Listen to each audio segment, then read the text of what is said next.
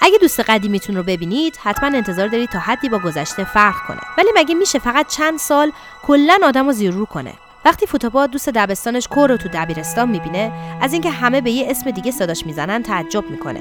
حتی شک می‌کنه که نکنه اشتباه گرفته. آخه کوف فقط اسمش عوض نشده. اخلاقش هم از این رو به اون رو شده. آیا دوست داشتن یعنی فقط از خوشی همدیگه با خبر باشیم؟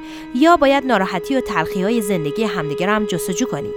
فوتابا که حالا با کلی سوال دست و پنجه نرم می‌کنه تصمیم می‌گیره ببینه چه اتفاقی برای دوست دبستانش و اولین کسی که دوستش داشته افتاده.